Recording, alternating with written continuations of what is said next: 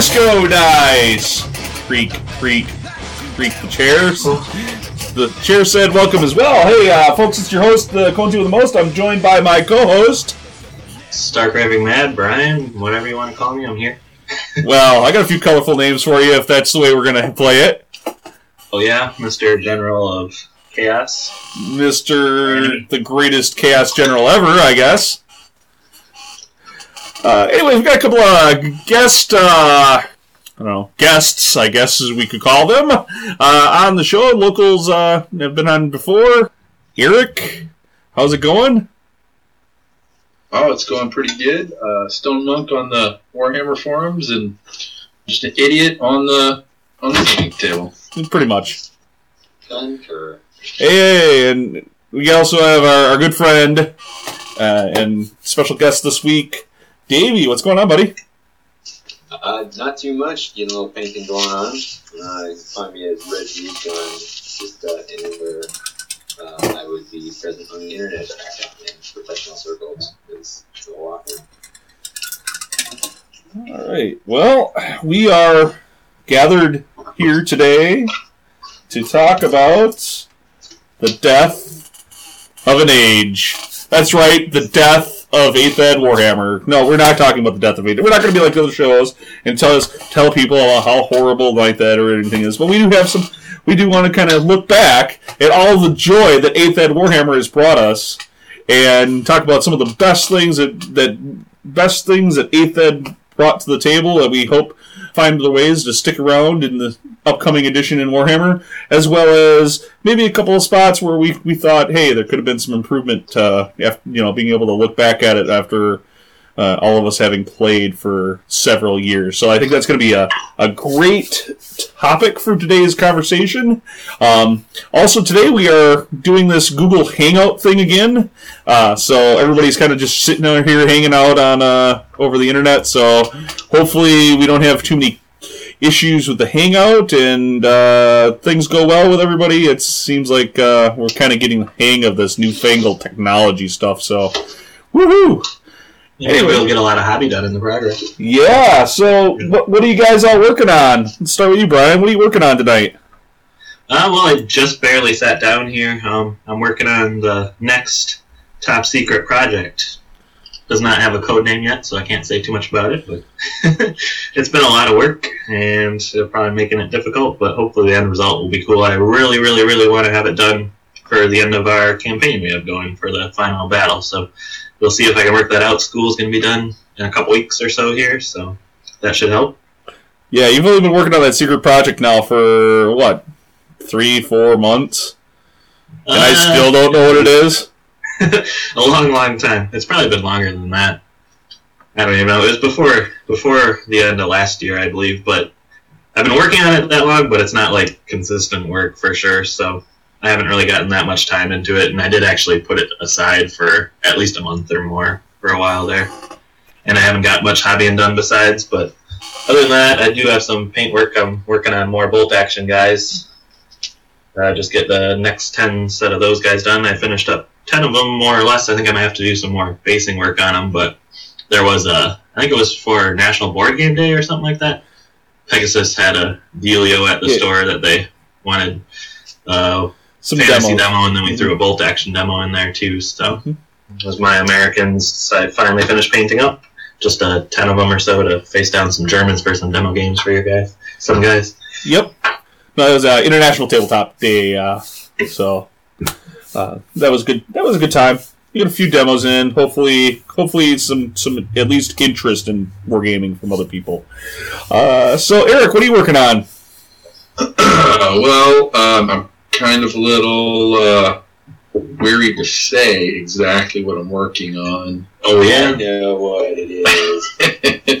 um, no, you already did that work. That work's already that that work was done nine months ago. What are you doing now? Wait. yeah, so I'm. Uh, I maybe about, don't know what it is. Four days away from having uh, my second kid, uh, but more importantly, wait a minute, no, not more importantly, but more relevant uh, as I, I, I, I saw the Skitarii uh, 40k uh, release and oh, no. I jumped into it. So Um, I don't play 40k. I have no clue how to play 40k. I don't even know if I'll learn how to play 40k. Um, but these models are badass, and that's I just let my heart take me. Is really what what it comes down to. But no, I, I guess that's the important thing. If you're gonna if you're gonna cough up eight billion dollars on GW models, you better darn well appreciate and enjoy what enjoy the model. So, uh, that I've know, got uh, I've got some plans still for my um, my undead legion army and a few of the conversions that I want to do. Um, uh, I had some back and forth. I'm trying to get a Lord Kroak, um, and uh, had some issues trying to get it, so it kind of stopped my forward progress over there. And then I used up my money on some other models. So I still have plans for that. I'm still going to jump on that, but uh, thought I'd, l- I'd let the wind take me. So yeah, if anybody's had a chance to follow you, follow your work on that Undead Legion army, that's there's some crazy, crazy conversions you've done with it. Your freehand on your banners have been just outstanding. Uh, it, it's a It's very impressive project. Thank you, thank you. All right, Davey, what what are you working on there, buddy? You got any hobby in front of you, or Well, um, so Brian's working on uh, Bolt Action, and uh, Eric's working on 40k, which I'm glad uh, some guys can soften the blow. I'm actually uh, base coating some uh, Skorne, actually. So War Machine. War Machine? Wow, that's a huge variety of war games we're working on today. Yeah, you know the uh, the first time I played a game against Brian, uh, it was, it was uh, his Menoth versus my Skorne. Uh, My like barely more than starter set now. oh, Or maybe it was exactly it was it was starter set versus starter set. that was a starter set. I'm sorry. Yeah, That was so long ago. yeah, it was quite some time ago. I haven't played much War Machine since then. yeah, you, you set my, my boss man on fire, and I I uh, threw your robots around. It was it was kind of fun.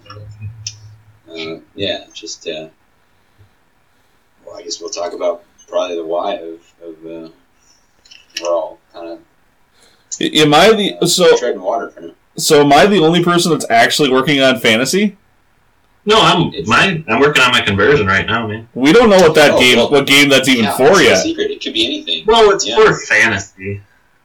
Well, You- that's what you say. We don't have any idea what it actually is. Oh, You yeah. won't tell us. You can't You- believe me. You're gonna probably drop the bombshell on us and go, "Oh, hey, look! I jump ship and I'm doing Playing Barbies. yeah, into playing miniature railroads now. Did anyone get it right? yeah." I think we all got it right. Barbie Railroad. Miniature Barbie railroads, yeah. So- Barbie Railroad. Oh man. Anyways, I'm I, I will, I will uh, caveat in the same way that Eric did is that this is not an abandonment of fantasy or fantasy remains the primary. This is just a uh, a, a change up to keep things fresh um, on the hobby side. Uh, wait for inspiration to kind of build again. Have you been playing much War Machine lately, or just decided to work on Absolutely that? Literally none. I just uh, had the toolbox kicking around and thought I'd uh, thought I'd open it up and see where I'd left it. I see. tired of painting on your. uh You needed a little change of break and color palette from working on those warriors. Yeah, uh, pretty tired of painting horses.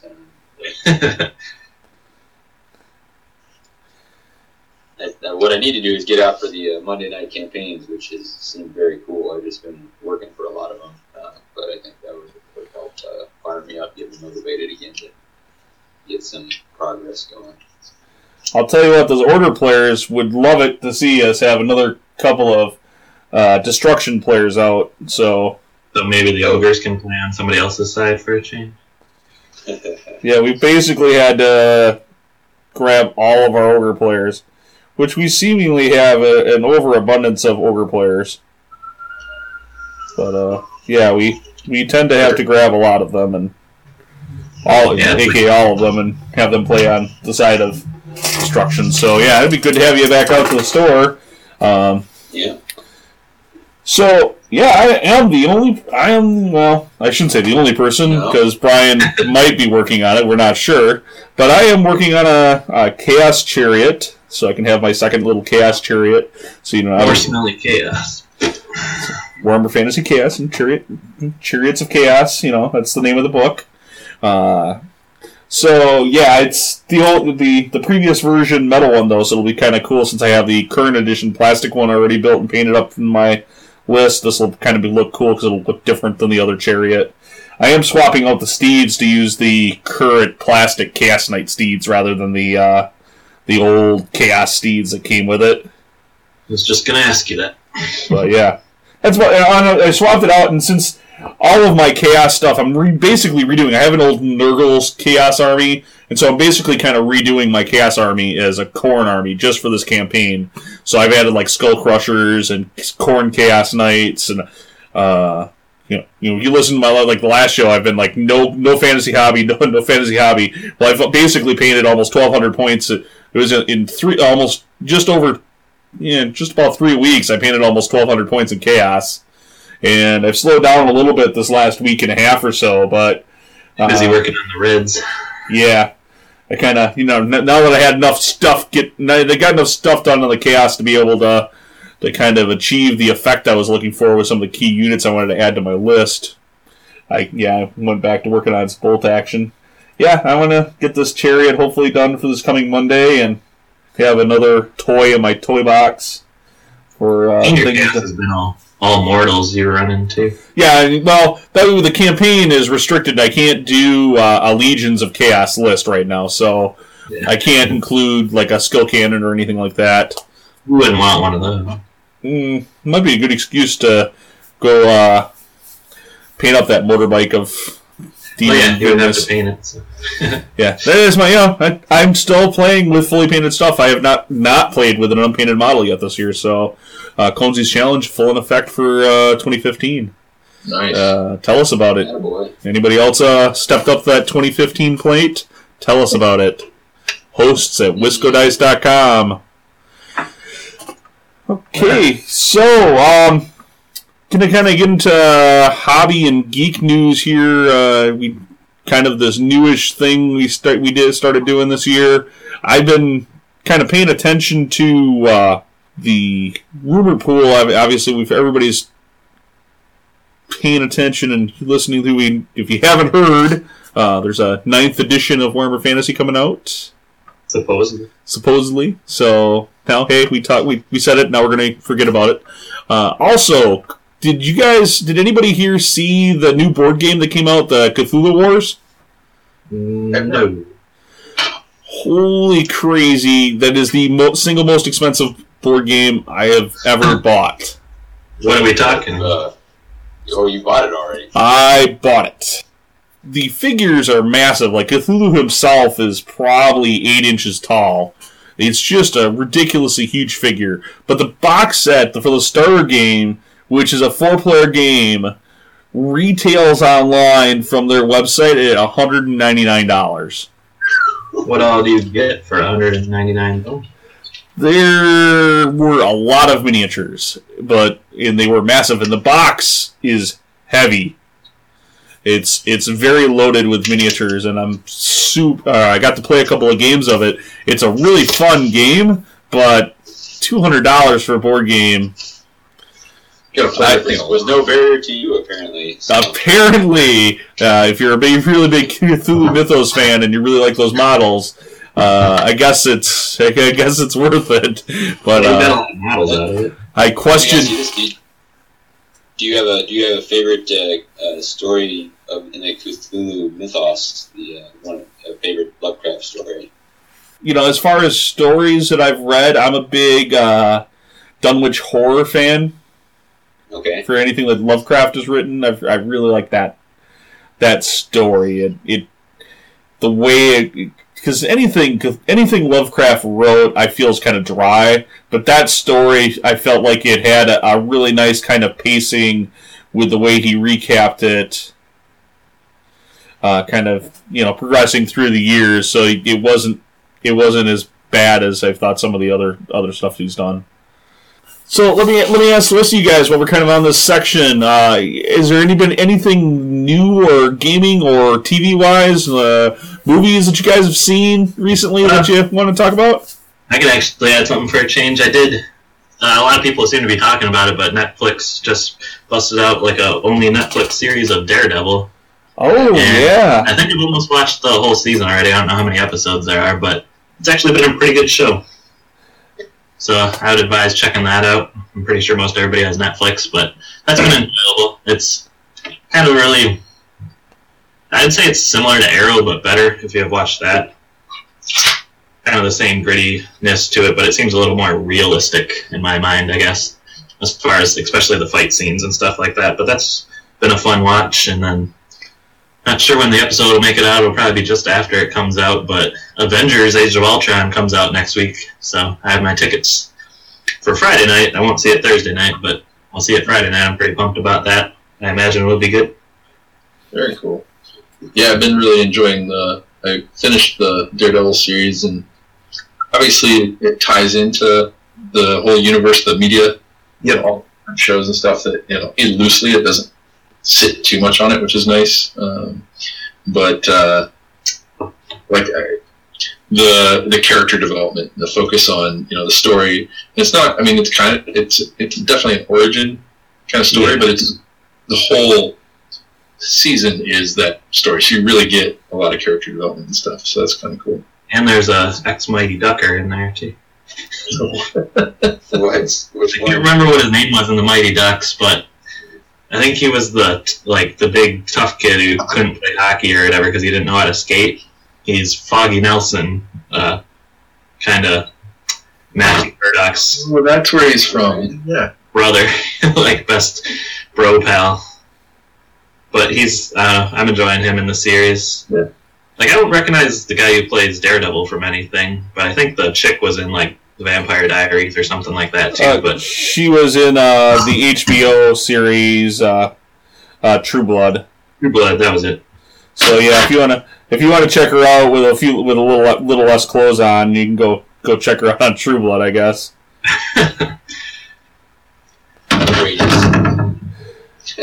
And somebody died. Eric, are you dying over there? No, what happened? I don't know. Somebody's banging around. It sounded like somebody somebody passed out. And, uh, Sorry. I went over and followed the advice and went checked out True Blood. And then I passed out. Apparently. So, anybody else got any other uh, geek news they want to bring up? um, not news, but my participation is that I, I finally got on board. Uh, I'm, I'm reading the first of the Dresden files right now. Um, so The first one. uh, it's uh, I, I'm alternating between like stuff that's really exciting and really, uh, or I, I don't know, I guess stuff like uh, more hobby culture stuff like this Dresden Files. Um, right before it, I read a, uh, I read another Cormac McCarthy, the uh, All the Pretty Horses, which is like uh, much more serious sort of thing. So it's uh, it took me a while to shift my gears, but I'm, I'm enjoying it. And literally, I think I've heard everybody recommend it that has ever hobby thing. So. I I think most people I've heard recommend Dresden Files recommend the audiobooks. Um, and that's because uh, uh, James Marsters does the reading for it. Okay. Uh, and if you don't know who he is, if, and you remember uh, the old Buffy the Vampire Slayer TV series, uh, the like British vampire, Yeah. he sounds nothing like that when he does the audiobooks. But he does a brilliant job, I think, uh, of capturing that Dresden feel. Does he voice characters or anything like that, or is it Uh, just he, narration? I, he doesn't. He, he doesn't do like a drastic. Like I, I, one of the things I listen to a lot of audiobooks, and uh, he doesn't do that drastic like difference in voices, but it's enough that you know like different characters are speaking, and he's con- really consistent. yeah, I've never been much into audios myself. But... There was one more announcement uh, for Warhammer Total War, I guess. Oh I'm yeah, not familiar with the Total War series. Have any of you guys played any of those? Or no? No, I've never played it. I've, I've heard excellent things about it. Uh, I watched the trailer. The trailer looked cool. They had some trailer that looked I didn't cool. understand. Yeah, the trailer was like, "Our rules have changed," and I didn't know if that was. I didn't know if that was. I don't know. Total War saying that, or, or or if that's a a clip that they've based uh, Total War on Ninth Ed. I don't know.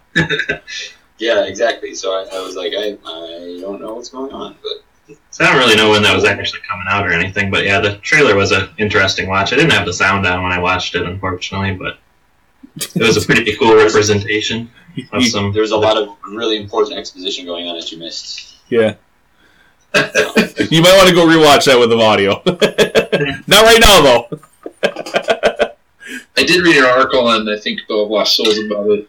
I think they're doing um, starting off with just four factions: undead, orcs and goblins, empire, and Chaos. no, I don't think chaos are in this one. I, They're in the they're in the trailer though. Wars based on the trailer. That could be What's good. that? So I know the wizard has like is yeah coming out of chaos, but I think from the article that they're just starting with those four races playable, and then they'll do expansions that will have other races in it That could be. playable. Tra- trailer seemed to imply that wars would be in there. So Yeah, I guess so. Yeah. It's like a um, what do you call it? A real time strategy. RTS game, isn't it? Yeah. Or how do they play? Kind of. Probably more like Warcraft or something similar to that. There you go. Yeah, something like that. A little more. But thought the Total War series had a little more with kingdom building and stuff too in it. But go ahead and jump into our main topic. So, uh, Eighth Ed Warhammer. We're we're at almost the end. It's it's a sad sad day. It's been a really good edition. It's been probably uh, I've been playing Warhammer since uh, back in fifth when I started, and uh, other than really early in sixth edition when we were all playing like Ravening Hordes lists and the game was uh, I, I, for for a little booklet of army lists in a brand new edition of the game. There was an amazing amount of game balance at that point, um, but since then. I don't think I've felt like I've I've had as much fun with the rules and being able to play the game as I have uh, throughout the course of Eighth Edition and, and the way that Eighth Edition has evolved as an edition where uh, even you know if I, wa- if I want to play an infantry list, I can still play. You know, I can still play that infantry list, and I, I can make it perform. If I want to play a cavalry list here at the tail end of Eighth Ed, I can make that cavalry list and perform. So it's a, a really nice addition. I've been, you know, I've really enjoyed it. Uh, what what are what is your favorite, uh, probably rule or or thing about Eighth Ed that's really made uh, really made it a, a great addition for you? Let's start with Brian. Um, I guess my favoriteest of the favorite was the big change to combat. Uh, from only your front rank striking at like charger or initiative order or whatever to everybody striking at initiative order was like just a huge change. Like I always was kind of, I guess I don't know what the word was, but it seemed really weird to have this group of like 20 or more guys back then to have only the few fighting in the front rank, and if they got killed, none of your guys were fighting. So I thought that was kind of a lame aspect to the gameplay before. So I really love that this got really your whole units. It's more like unit on unit now when you get everybody gets their swings back unless the whole unit's destroyed, but swinging at initiative order and like charges aren't too big a deal except for the plus one or any bonuses you get from any weapons or whatever like lances, but I just thought that was way cooler and combats are a lot bloodier. Your guys just aren't running away. People are dying in there kind of thing. So I just think it really stepped up the gameplay in the combat phase, having all those attacks. Say there's there's definitely something about chucking a pile of dice that just that just is a certain amount of fun. Like I, I remember ch- picking up that first time I had like my orcs in combat with two choppas and I'm like okay I've got like forty Yeah. dice worth of attacks here. Chuck. Like I've got I got I got I got to pick up the dice. I remember playing that Misty way back in the beginning of eighth, and they'd have I, they had like a bowl sitting on the shelf. I don't remember where the bowl came from, but like literally chucking my dice in the bowl, and then shaking the bowl and tossing them on the table for my dice roll because I had so many dice. Yep. And you know I had the you know they were a little larger dice, but I had so many dice I couldn't hold them all in my hands. Because yeah, aside from shooting, I don't think you ever got to roll that many dice usually, or maybe a spell or something. So Yeah. it's really cool being able to throw that many dice. when it was, it was the 40kers were playing in the same store at the time, I think, with us too. So it was like, ha! Look at us, we're chucking more dice than you guys for once. Chucking all the dice I own at once. Yeah, that, that, that was definitely a definitely a good good improvement to the game. yeah, if I pick my favorite, that's got to be it. So. All right, uh, Davey, let's. You've been playing for quite a while. What is, what is your favorite thing about Eighth? Uh, so I've been playing since sixth edition, um, and then it, it's interesting because the uh, I, I think some of whether people like or didn't like eighth uh, had to do with you know when they're when they're Warhammer playing peaked in my my available time and everything aligned with eighth uh, really well. But I think I think eighth contributed nicely to it, and for me as a as a dwarf player and more specifically as a, as a combat dwarf player, I almost have to echo Brian's input there, and that combats became much more interesting. In seventh edition, I very often the dice that I got to roll were uh, were maybe some armor saves if I was if I was lucky, and then and then a break check, and then my flee distance, uh, and that was that was pretty much the dice I was rolling. Uh, unless I could pull something crazy off, and, and wins were very satisfying in seventh edition because I felt like I was working on so much. But all of a sudden, eighth edition came around, and uh, and I was able to actually throw some dice in the combat phase, even if I didn't charge. Um, and to add to that, actually, uh, I know there was a lot of uh, just just to put something different in. I know there's a lot of input saying that oh, you know, terrain doesn't do anything in eighth edition, uh, but I prefer terrain in eighth edition as as opposed to terrain in seventh. In, in seventh, if you walked into a woods that was with a ranked unit, you were you were done. I mean, that unit was not doing anything else. Couldn't march and was at half distance uh, for its move. So if I ever accidentally got a dwarf unit in the woods, they were moving inch and a half a turn until that was essentially them out of the game. And so I, uh, I think what Eighth Edition did was made larger blocks viable, and it made large infantry blocks um, able to negotiate the table better than before. Uh, and so you started seeing them, and so Warhammer battles started looking a little more like battles between two armies rather than battles between two like I don't know gangs or something. Uh, and so I, I really appreciated the change in what the table looked like, and it's been so long that I think we, we take that for granted. Um, honestly, the way that the game is shifting, it's, it's maybe shifting a little away from that right now. But uh, that's, that's a, it's a discussion. I think I have mixed time. feelings about the terrain change myself. Know? Like, I definitely like that it was streamlined a little bit. I think the terrain generator that they want you to use originally, I don't know if anybody even does that anymore, but I thought that was really silly. And how you'd have Yeah, I mean, you end up with nine. Dark Elf Tower right in the middle of a Empire encampment or something like that.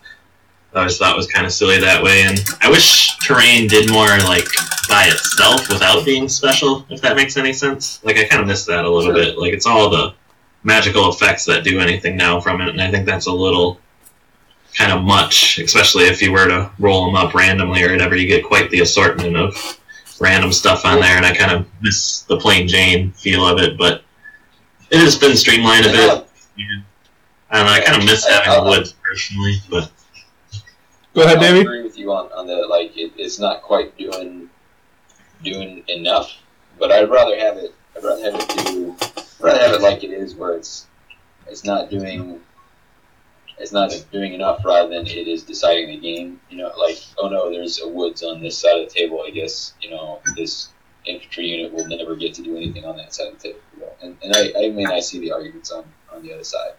I just um, I, I think there's a middle ground, but I, I rather have it here than where it was. I think, I think it was too Yeah, true. to the army armies that you could field uh, in seventh. It really pushed you in a certain direction, um, and this this just left it more open to a greater variety of armies and a greater variety of armies that actually look like armies rather than you know a collection I, I definitely agree with that. big brothers. I definitely agree. Um, the- you mentioned one other thing, uh, being a dwarf player, that kind of, kind of, I wanted to pick out here as as bonus things to to uh, the edition. Uh, Being able to actually charge with dwarves was pretty awesome. Sure. What's the yeah. big change that let you do that? The the two d six plus move on charge rate, just the random charge distances. You know, when you were able to charge six inches with dwarfs, the only reason you charge is because you got like a big overrun the turn before or something like that, and an accident happened, and or something accident accidentally happened, or your opponent overran and ended up right where you know right where they were just a little bit in front of your unit and didn't quite overrun as far as they would have liked. Uh, now, you know, you can get a you know like oh hey that's a you left me a, a 15 inch charge. I'm taking it. I'm gonna toss the dice and try you know because what's the worst that's gonna happen? My little my little unit's gonna scoot you know the three or four inches i was gonna move it anyways. Charge! Yeah, I don't know how many times in this edition. It hasn't happened recently, but I think it was the last few times I played my Bretts. Even the dang dwarfs would make like a 11 or 12 inch charge on the dice roll. Is what they needed, and that always kind of irked me because I was really used to. That was pretty early on in the change that I remember this, but. My, I was so used to being able to just with the cavalry kind of hang outside the charge distance of any infantry, and then here comes these dwarfs running across the table and charge the knight, and then my whole line rolled up from there. so that took a bit of learning. I think I'm finally used to it, and I kind of don't like the randomness sometimes, but I think it makes the the randomness adds a lot of fun to the game, and just kind of stuff that's kind of out of your hands, and adds some fun in there, and also makes certain units like the dwarfs and such a little bit better. yeah it gets us out of the corner all right so eric this is the only edition of warhammer that you've really played right so you you haven't played you know you you just started playing not that long ago Noob. compared to the rest of us. Uh, but you played enough Eighth Edition that you can at least kind of go, okay. Now that you're on the verge of a new edition, what was your what what what made what part of the rules made your Eighth Ed games the most fun? Yeah. Besides being ogres. um, yeah, I mean, this is this is my first experience with uh, with Warhammer, and and uh, just you know, obviously getting introduced to everything. And I'm sure my favorite rule is a rule that I haven't even learned yet because I you know I'm so new in it. Um, but I, you know, I think um, from a rule perspective, um, I mean, I like the dynamics of. I guess what what is what, what makes it fun for me? Um, I guess I mean the funnest part for me is just the variety, um, especially at the you know local uh, game store where everything is the list changes all the dang time. Um, so yeah, I mean I, I really don't know that I can point to a single list from a from the game's perspective. Like ogres, one of my favorite things is um, uh, is the, I love the movement phase. Uh, and, you know, with ogres there's a lot. With my undead there's not.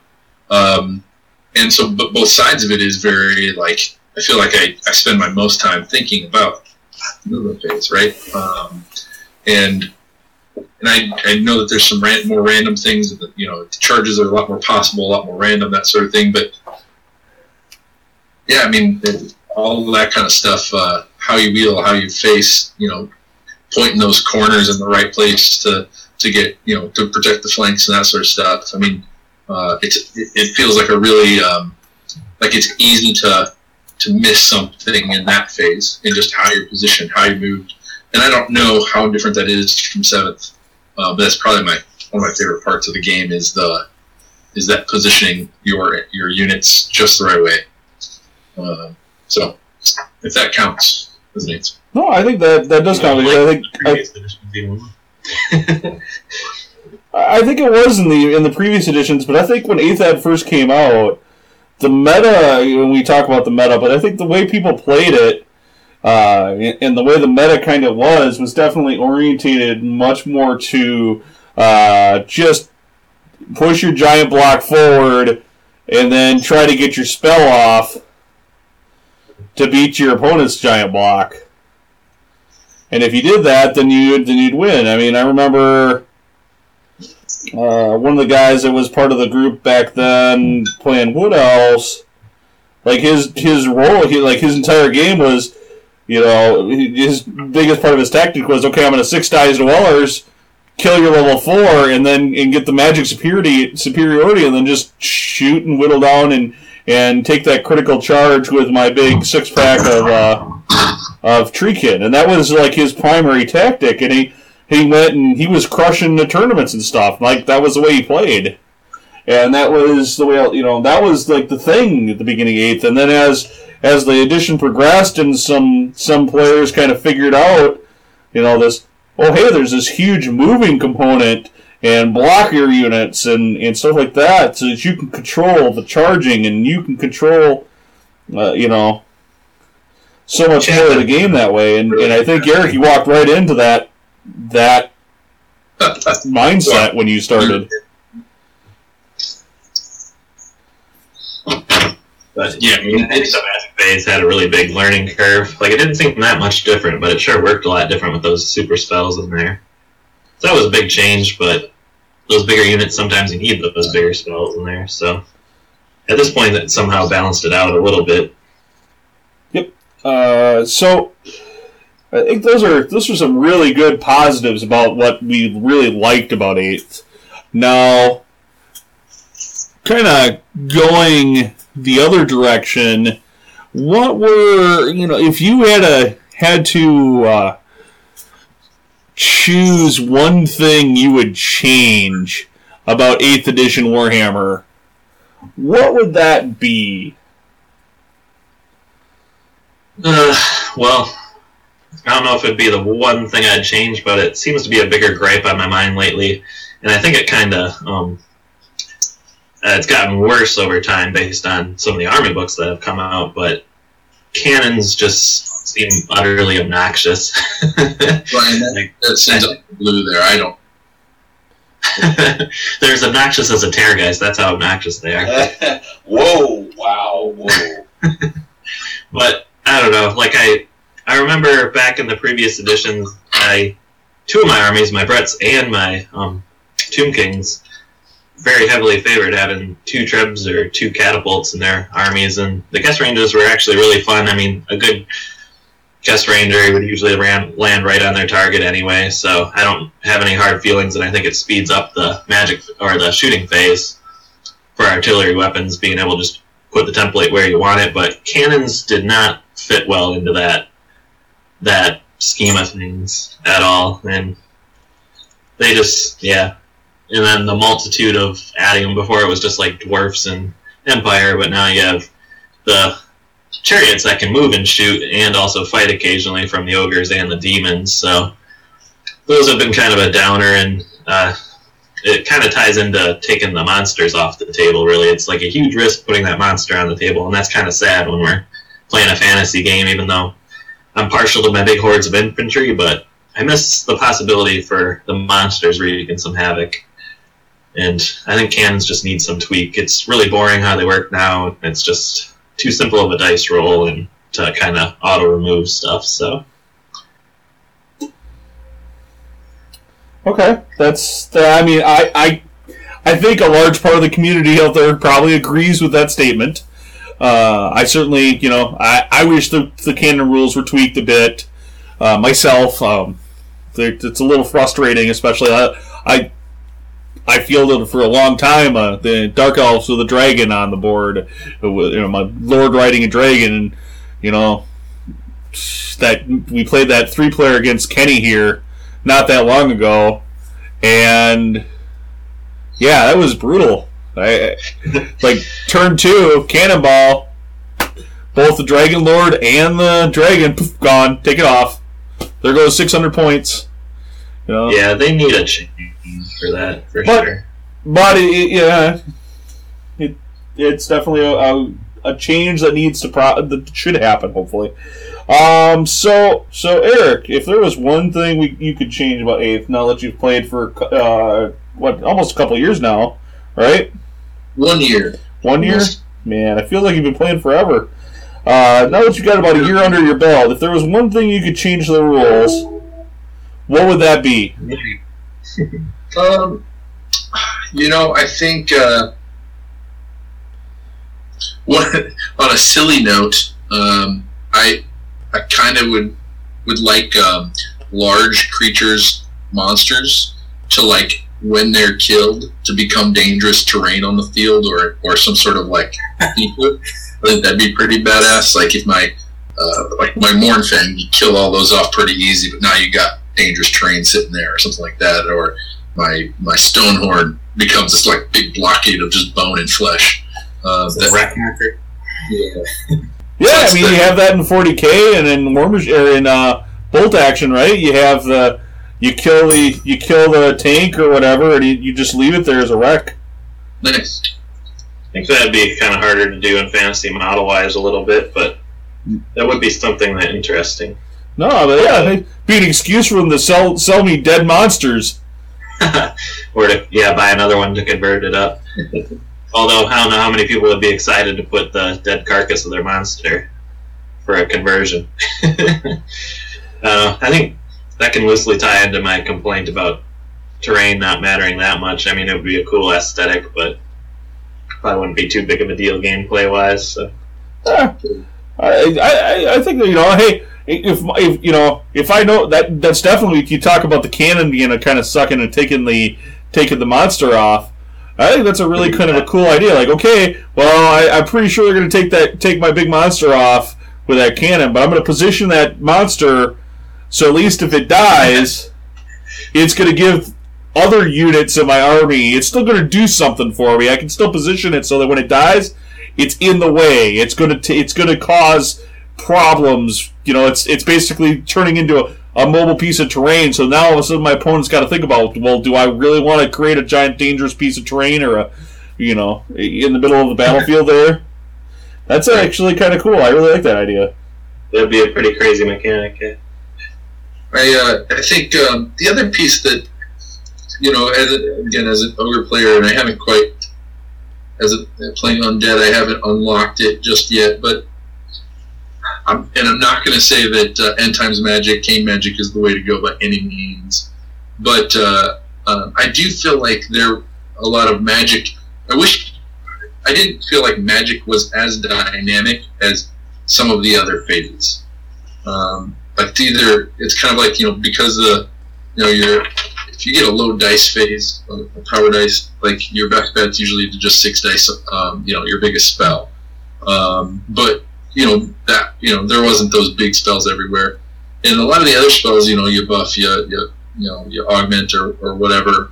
Like I, I wish there was a few more tactical spells or things. And, and again I'm new so I haven't probably playing ogres I haven't had as many uh, as much experience with the different uh, lores of magic, but um, just that you know some of the some things that would just add more surprises or, or let you kind of get out, you know, just switch up the game in a different way rather than a like unbalanced from like a kill everything kind of way, but kind of like uh, you know. It, like a, like like um what's the spell from uh, Heavens the the wind where you can just like maybe you know using that more often to like just push your own units completely different than they were, or you know that sort of thing. Like things that would just change up the game a little bit and throw wrenches and things. Um, I think could be kind of cool. But uh, but yeah, I mean, I think that's just for me not having played it enough to to get all out of the magic phase that maybe others are able to.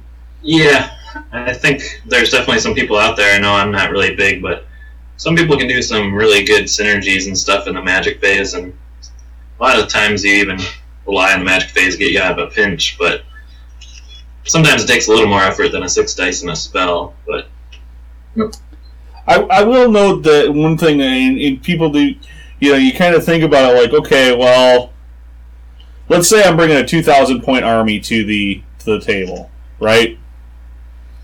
And we get to the movement phase. How many points did I spend on the movement phase of my army?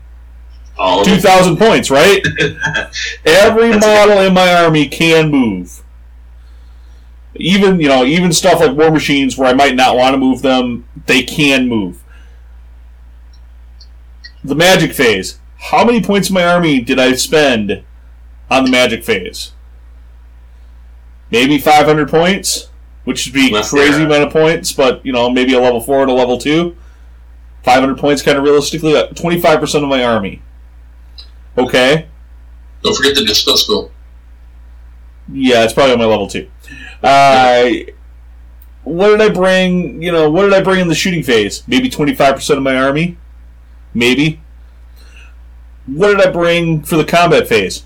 My entire army. So what are the two army? What are the you know when you think about the game? What are the two phases that are the most dynamic? It's the magic. It is the movement, movement, and the combat phases, right? And Yeah, that's the- a really good point. and we get back to the things that we really liked that Eighth Ed did. It was making the movement phase really cool and making combat much better. Um, yeah, I think there's some improvement that could happen in the magic phase, but do I want it to become crazy, crazy more? Do I want it? To, it's already almost to the point where it's arguably. It, a lot of people argue that it's too impactful to the game.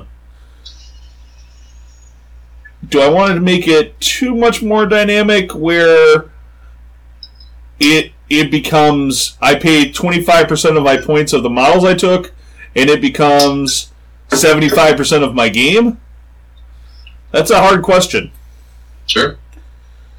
And I think, you know, at the same time, some of the big spells, you know, the 25% of the army that I spent on could take out 50% of your army. Or, you know, um, or snipe something, you know, those sorts of things. And um, so that balance there too. So if it was, you know, adding some, I, and maybe it's just a, a sense of like just the different options, because you still are going to end up with low dice sometimes. So instead of like, you know, blowing up that other person's army with a purple sun or whatever, is there another way to bring interest, still being an edge in the game, but it's not like, you know, like it doesn't just tip the scales. Well, let's kind of talk. Uh, I take a second here and talk. Uh, why? Why does why does a spell like Purple as Sun, which is I think at this point everybody would argue is one of the worst spells to have cast on you, particularly if you're a low initiative army, um, because it will just obliterate units or obliterate models, particularly if you're an ogre player. I'll take a crack at that. Uh, as a dwarf player, it was, a, it was a pretty frustrating thing because on top of having low initiative, I didn't have a great movement to even. Uh, and so the problem is you'd have you'd have a game going on, and there's all these different things, these movements and shots and combats and all that sort of thing. But the game would often be decided based on his six. You know, even if I prepared, if I had. Uh, uh, spellbreaker rune or saved all my dice to try to stop it. Um, it, the game would end up hinging around he'd throw his six dice or even worse uh, with the old Dark Elf book like eight dice um, at uh, at a purple sun. And if it came up irresistible force, then you had one more dice roll. That was how far the purple sun went, and that was that was going to decide the game. So it was frustrating to have the entire game decided based on a single dice roll when there were so many other dice rolls, so many other decisions going into the game, it, it sucked to have it uh, come down to just one single moment uh, and not have anything you could do about it other than hope that you didn't see boxcars somewhere. Yeah, that's- so, That's definitely the biggest negative of that. Like, I think what Ben was getting at is sometimes you need that for, say, a gut star or something like that. That might be your only hope at stopping stopping that thing from getting Yeah. shoved right down your throat. I'm tracking, but I, I would rather I would rather see spells that you know like rather than one spell, whether it you know one spell irresistible forcing deciding it, like let magic decide that by let's cascade a whole bunch of buffs, you know, cleverly applied, or some combination of spells cleverly applied to all of a sudden make your units able to go toe to toe with that uh, that star rather than you know, and, and I agree. I think a lot of the dwellers in, in Purple Sun exist to to help with those Death Stars and their, their counter that to like you know, have something. Uh, I don't know to to discourage that, but I, I think I think wrapped up in stopping that, you end up affecting a lot of other armies that are not you know, not necessarily committing I think that that- That would take a pretty big change to do that, just because I don't think, like, in order to counter the Death Star, like not all the lores are going to be that good at buffing and stuff like that, and even then, it's hard to get like enough of them off. I guess I mean Mind Razor can be a big swing, and that's really probably one of the hugest ones in combat. But I mean, lowering strength and toughness, whether it's a buff or debuff, is very helpful. But I know a lot of my units still aren't going to hold up to that Death Star, but That- that's a good point. And I would rather I would rather see that too. But I think just with the few spells I feel like I get off in a phase, I wouldn't be able to pull it off that way. I'm, I'm just saying my, my main complaint was it, it was often the game would be decided on, on a single a single spell going irresistible or not. That, that Yeah. frustrating when there was so much else. That's really just disappointing. Yeah.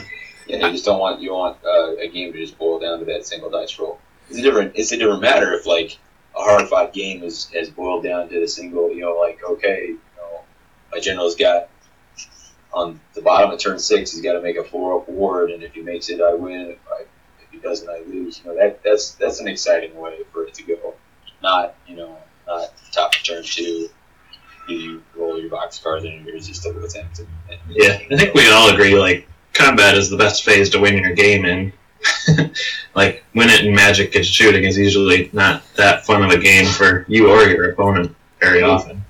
Combat slash movement. Those are those are Yeah, uh, yeah, movement leads to combat. So Yeah, I, I will. I will completely agree with with the the uh, the feel of a game that is ended prematurely because of a big spell.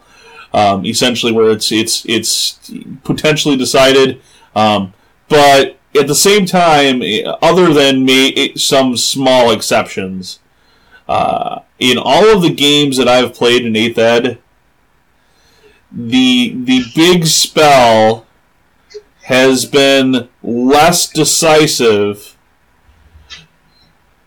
in the game, except except for some, with with the exception of some some key critical type uh, type uh, games where I'm basically playing against that Death Star army, and all of a sudden now, yeah, okay, that that purple sun just obliterated three quarters of an you know, a gut star or or just destroyed the the that whatever that big unit was that had like th- three characters in it. And if and if I didn't do it at that point, the game was going to be exactly the exactly the other way around because the one thing uh, Ed didn't do well, I thought, was bring. You know, we can we can talk about how much we like. You know, you'd like to have things in game that you could do to, to bring against, uh, say, a gut star, but like that. You know, and I'm kind of picking on that matchup, but like that type of like army and that type of an army build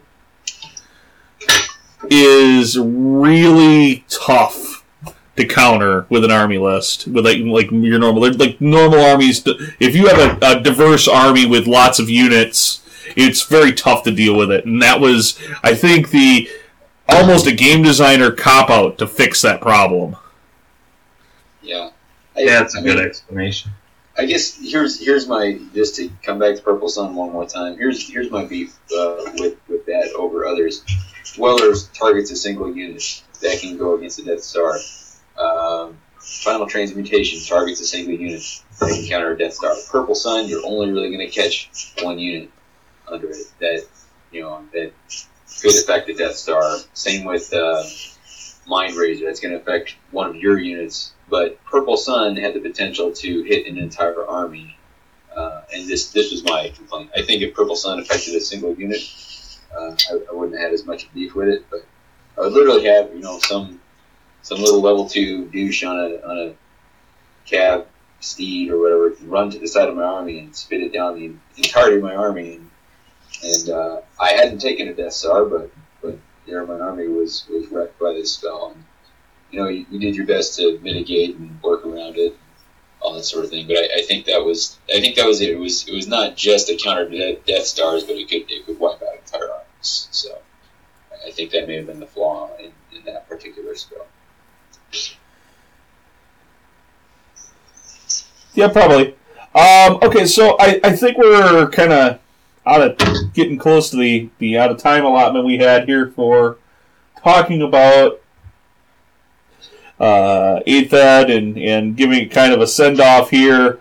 Um, any other comments, uh, thoughts about eighth ed here before we wrap it up?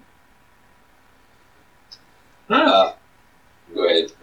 Uh, I didn't really have anything specific. I was just gonna wrap it up. That it's definitely. I think I've had the most fun in this edition. And I don't know if that's because of the edition or just how I've been playing or anything like that.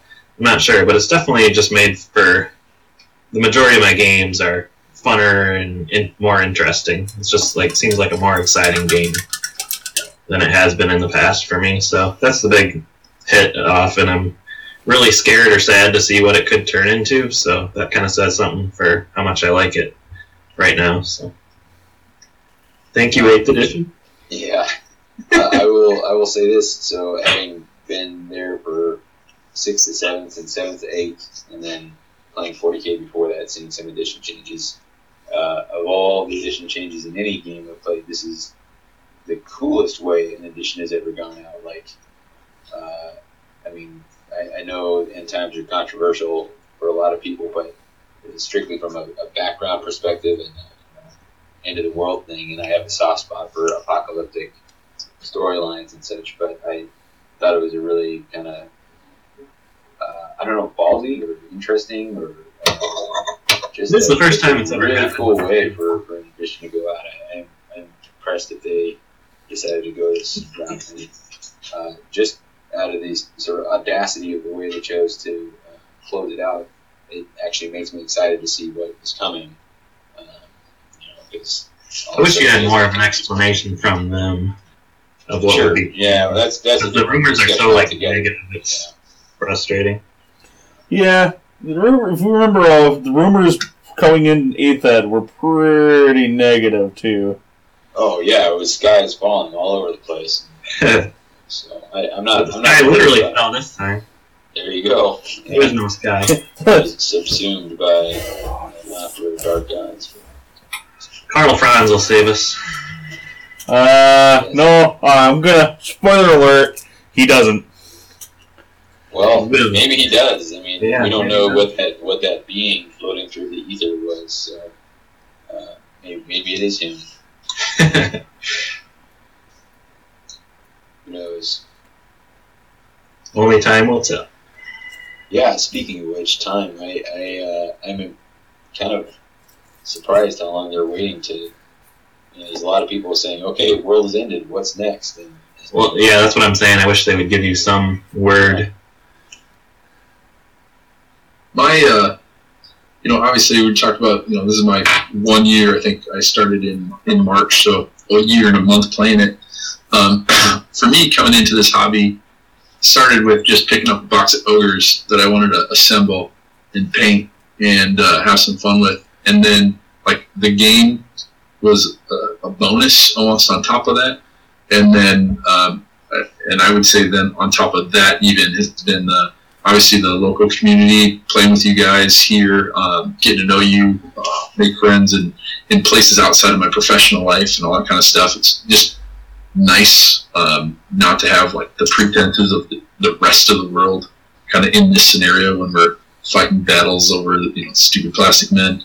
And then the, the Twitter, I think, universe um, of Warhammer players, um, you know, being able to uh, uh, just kind of see what other people are doing to be so kind of communicative about the hobby um, has really just given me, you know, there's like 17 aspects of this hobby that I can enjoy at different times. If I'm, you know, um, wanting to just hobby, there's somebody stuff I can look at. You know, if I want to play a game, there's people to pick that up with. If there's a place I want to go, there's tons of things happening.